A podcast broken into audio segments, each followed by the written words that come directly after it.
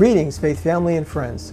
Today we want to continue looking at the book of Proverbs, particularly at chapter four. Here we see a father, and I believe it's Solomon, earnestly instructing his child about the importance of acquiring wisdom. Verse five and six says, "Get wisdom, develop good judgment. Don't forget my words or turn away from them. Don't turn your back on wisdom, for she will protect you. Love her and she will guard you."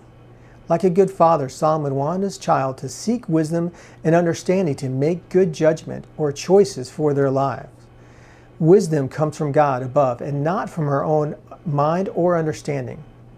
This reminds me of a story about a woman who was traveling from Seattle to San Francisco, and un- unexpectedly the plane was diverted to Sacramento along the way.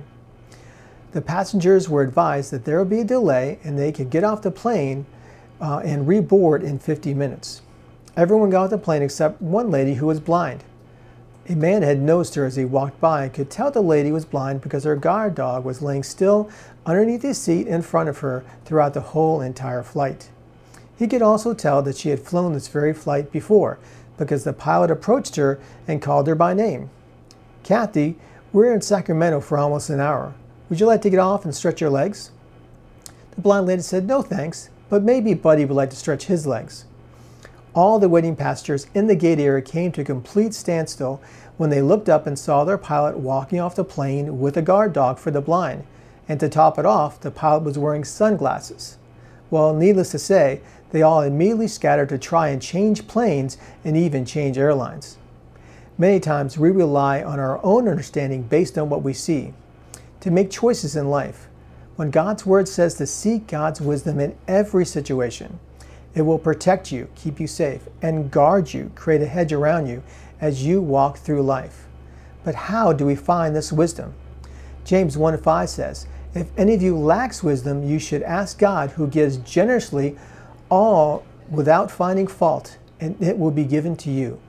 We need to be like Solomon, who replied to God, "Give me wisdom and knowledge that I may lead this great people of yours," when God offered him whatever he desired.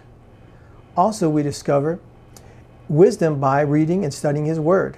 The Bible is an awesome source of truth and direction when we have questions. The more we read and study, the more knowledge we soak in. It's like going on a treasure hunt. The Bible has many nuggets of wisdom just waiting to be uncovered. Our verse says to develop good judgment. In order to grow in the truth that we find, we need to put it into practice in our lives every day as we walk with God. James one twenty-two says, "Don't just listen to God's word, you must do what it says." So today our challenge is to never stop seeking after wisdom. Let it work in us to help us grow in the plans that God has for our lives. Keep the faith.